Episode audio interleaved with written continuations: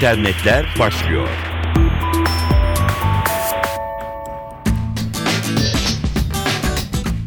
Dijital dünyadan gelişmeleri aktaracağız. Mikrofonda Dilara Eldaş.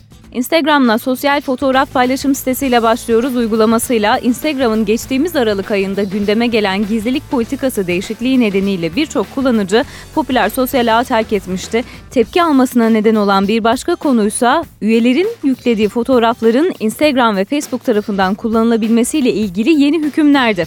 Atlanta'da yaşayan John Seddington tarafından geliştirilen benzer bir uygulama var, Pressgram.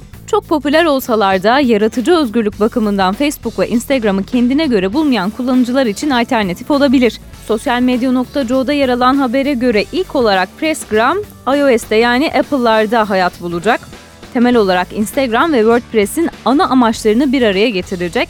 Uygulama filtrelediğiniz fotoğrafların dünyanın önde gelen açık kaynak platformlarından WordPress'te yayınlanmasını sağlıyor. Fotoğraflarınızı yayınlamamakta bir tercih, cihazınızda saklayabiliyorsunuz. Zira bu Instagram'da mümkün değil.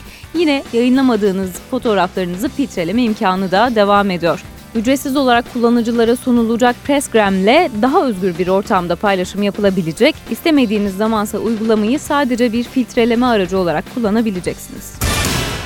Apple'ın CEO'su Tim Cook, iPhone'a ilişkin satış sonrasında yaşanan sorunlardan ötürü Çinli müşterilerden özür diledi. All Things Digital'ın haberine göre Apple'ın Çince internet sitesinde yayınlanan mektubunda bundan sonra Çin'deki iPhone müşterileri için uyguladıkları satış sonrası hizmetin derinlemesine gözden geçirileceği belirtiliyor. Ayrıca Çin'de genel kabul gören tamirat, değiştirme ve iade kurallarına bundan sonra sırasıyla uyulacağı sözü veriliyor.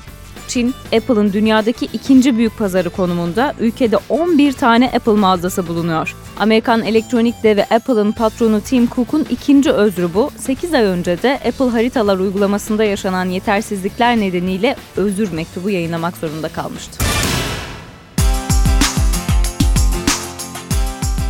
Londra merkezli araştırma şirketi Kantar World Panel'in araştırmasıyla devam ediyoruz. Şirket her yıl sadece Amerika Birleşik Devletleri'nde 240 binden fazla akıllı telefon kullanıcısının katıldığı anketlerle piyasayı takip ediyor. Son raporuna göre Google ve Microsoft için piyasalar tatmin edici, Apple ve BlackBerry için ise uyarıcı nitelikte.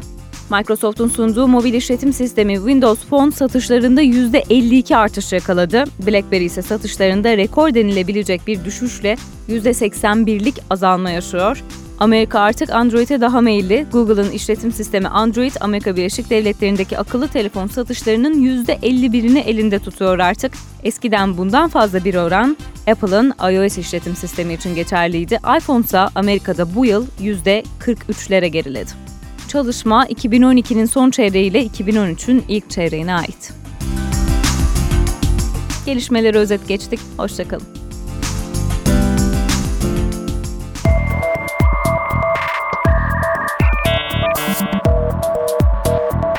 İnternetler sona erdi.